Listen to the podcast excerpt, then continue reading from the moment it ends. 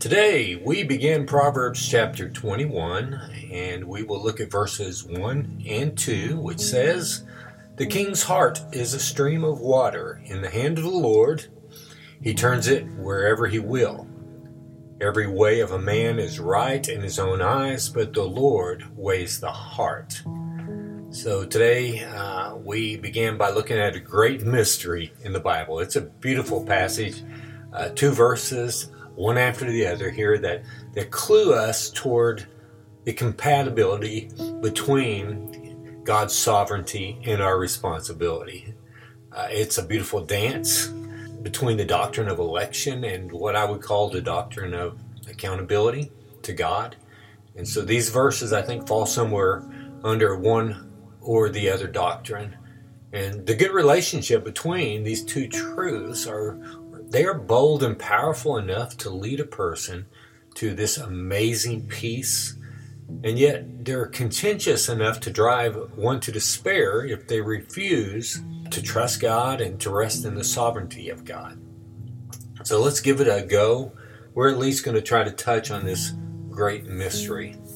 So bear with me, and uh, I would encourage you not to take my word for anything I'm saying here, but to to ask God to go to Him and ask for insight into His Word.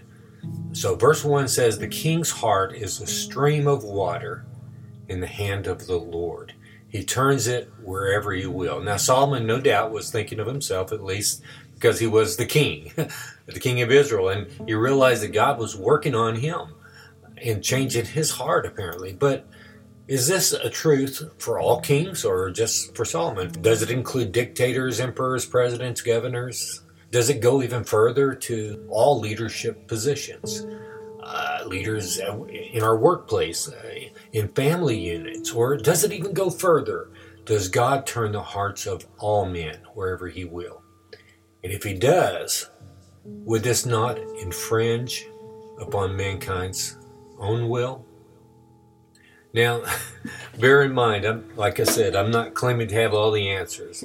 So I look at this as being a wonderful, lifelong journey in knowing the character of, of our great God. First, let's touch on how God moves in the hearts of kings. And I think that hopefully we'll be able to get a grasp on, on the wholeness of how these two doctrines fit together. Verse 1 seems pretty clear to me. It's hard to to analyze it in another way. Uh, speaking of how God moves in the hearts of kings, he turns it wherever he will. And it's a bit difficult to rationalize this straightforward statement of Solomon. And uh, he doesn't expound on it too much. I mean, that's the nature of many of the Proverbs. But I think many times when we come to a passage or a piece of God's Word that's difficult or doesn't seem to fit into this giant puzzle of the theology of God very easily, like like a regular puzzle piece. We can't quite fit. We set that piece aside, don't we? Until we may even try to force it where it doesn't go. But we eventually set it to the side until other similar pieces begin to fall in place. And then we say, ah, this is great. And, and then the piece just snaps in perfectly snug. And it's a great feeling. So before we begin to get all tied up in knots and, and grudgingly force this piece about the sovereignty of God where it shouldn't go, let's just look at some other pieces in God's Word. Does this truth go along with the rest of the puzzle? In my mind goes to Pharaoh in Egypt, and maybe yours as well. Remember, uh, who, his heart was hardened by God not to let Israel go. And this happened over and over until at the end, God Himself was glorified over all the so called gods of Egypt, and He was glorified to Israel in their eyes, and even the word of this great God, one true God, is spread everywhere so that the whole world might know that the Lord, who Israel worshipped, was the one true God over all. And as Romans 11:36 says, for from him and through him and to him are all things, to him be glory forever. Amen. So it's all about God. Let's keep that in mind as we continue looking at this.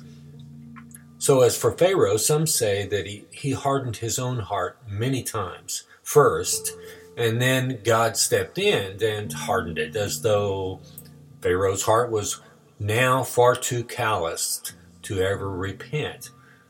I don't believe that's quite right. Actually, God had declared that he would harden Pharaoh's heart twice, even before Moses ever spoke to him.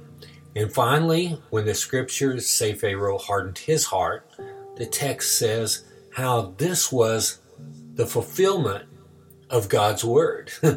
so it, it seems to me very clear that God was the one hardening his heart, even though Pharaoh, it is said, hardened his heart.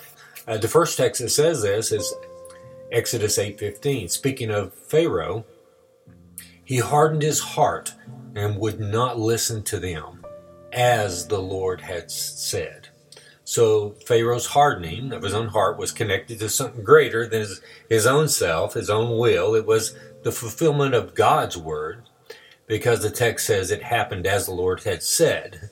And and you know, throughout the Old Testament, kings of Israel and Judah, uh, God moved the hearts of of not only good kings but evil ones in various ways.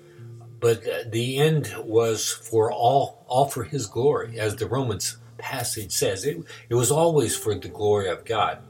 Now, on the other end of the spectrum, I think about another king, King Nebuchadnezzar. He was ruler of Babylon. And in Jeremiah 25, we find that God sent for him to overtake Judah. Um, and in some contexts, God refers to Nebuchadnezzar as his servant in doing this, even though he was an evil king. So God moved in Nebuchadnezzar's heart. And so please just bear with me and think about this for a, a minute with me, if you will. Hopefully, I can make what I'm trying to say more clear. So, Nebuchadnezzar, like us all, was born out of fellowship with God. And this was God's doing, okay? It began with Adam and Eve. Remember how when they believed Satan over God, he removed them from his fellowship. He cast them out of the garden. In fact, they hid from him. And from then on, all of Adam and Eve's descendants were born this way. So that includes Nebuchadnezzar. Okay. That's the way we all start out. And God made him that way because of sin. But then God made him king over Babylon. And he continued to uh, seek out and proclaim his own glory, his own power. Consider, if you will, that it was at this point that Nebuchadnezzar did not have true free will. I mean, he was like you and I, like every man who comes into the world, he was a slave to sin. And we're all tethered, as I said, to the fall of Adam, and we have a heart that is bent to sin. It's our it's our nature. I mean, that's not free will, you might say. So God moved in his heart to bring uh, discipline on Judah, as we said.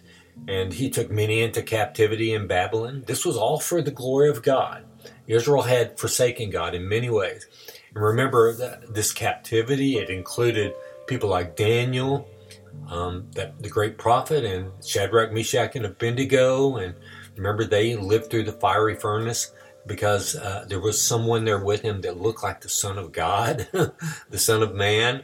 Anyway, Nebuchadnezzar treasured his own life and his glory like we all do. He sought his own power, his own good. And, and then God moved in his heart to serve him in disciplining Judah.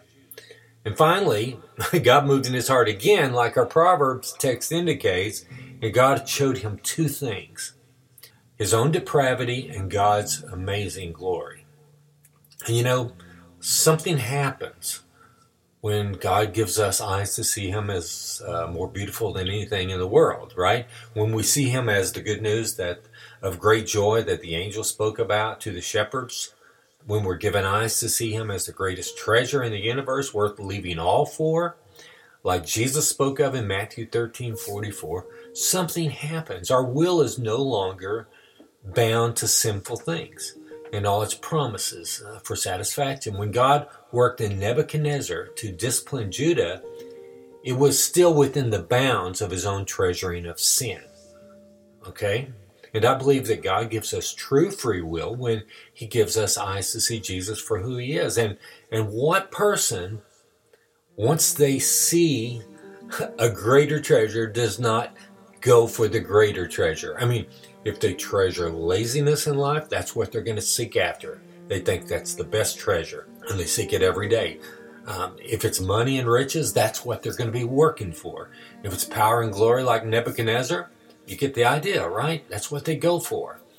And it's just that before we see Jesus for who he truly is, we only have the treasures of the world to choose from. that's all we know about. And, and they all end in, in despair and death. So we really do not deserve this grace from God to be given eyes to see Jesus as the one worth delighting in, do we? Our seeing Him, our wanting Him in the right way, our will for Him, even our believing, our trusting, our, our taking joy in His words, all of our delight for Jesus. It's all a free gift of grace because we never had eyes to see Him for who He is. And it may be difficult to think about our will as, as being something that it, uh, at its core can't be changed without God being the one who does it. But um, it's true. And here's a couple of really short, straightforward examples from God's Word. Romans 9:16 says, "So then it depends not on human will or exertion, but on God who has mercy." These are all ESV translation it doesn't depend on our will or our work, but on God who has mercy. Then Philippians 2:13, for it is God who works in you both to will and to work for his good pleasure. See how these uh, they're compatible. They dance together. and so as we're about to close, I wanted to share another verse that includes the sovereignty of God and how it's compatible with our own will and how it's it's similar to the Proverbs text that we started with. Uh, how God chooses to give us grace. I mean, it's all His grace, and yet He quickens our will. He makes it our own, so that we might have intentionality. So it's all His grace, and He quickens our will, and yet it is our will and our intentionality which has been made alive. It's been brought to life, and so in all this, he gets all the glory. We're a new creation. And uh, like Solomon, Paul unites these two doctrines um, of accountability and God's sovereignty. And here's what he says in 1 Corinthians 15:10, "But by the grace of God, I am what I am, and this grace toward me was not in vain. On the contrary, I worked harder than any of them, though it was not I, but the grace of God that is with me. So this is a great mystery. It's a beautiful thing for us to, to meditate on and ponder. It's all God's grace. So uh, today's devotion is not meant to tie up all the loose ends for you. The character of God, His 100% grace in our life, how it's not of works, lest any man should boast, how there is none that understandeth, or there, and there is none that seeketh after God, and how we're all gone out of the way. And to trust God that, that He is just and righteous and, and, and sovereign. He does not choose us based on our own righteousness. All these things, uh, these superior ways of God that, uh, you know, for me, it's a wonderful thing to pursue. And yet, at the end of the day, when I lay my eyes down to sleep, I have this great peace in that I can um, leave it all in His hands, trusting everything to my Heavenly Father. Not knowing all things can now be like a great gift in itself. I mean, because it lets us rest and rely on the one whose character we've come to trust and the one who has never let us down. Finally, I'll close out with just a, a reading the last words of King Nebuchadnezzar in the book of Daniel in chapter 4. After God turned his heart, like our text indicates in Proverbs, and he gave him eyes to see the glory of God. I hope this will be your prayer as well. So, Daniel, beginning in chapter 4, verse 34. At the end of the days, I, Nebuchadnezzar, lifted my eyes to heaven, and my reason returned to me. And I blessed the Most High, and praised and honored him who lives forever. For his dominion is an everlasting dominion, and his kingdom endures from generation to generation. All the inhabitants of the earth are accounted as nothing, and he does according to his will among the host of heaven and among the inhabitants of the earth, and none can stay his hand or say to him, What have you done? At the same time, my reason returned to me, and for the glory of my kingdom, my majesty and splendor returned to me. My counselors and my lords sought me, and I was established in my kingdom. And still more greatness was added to me.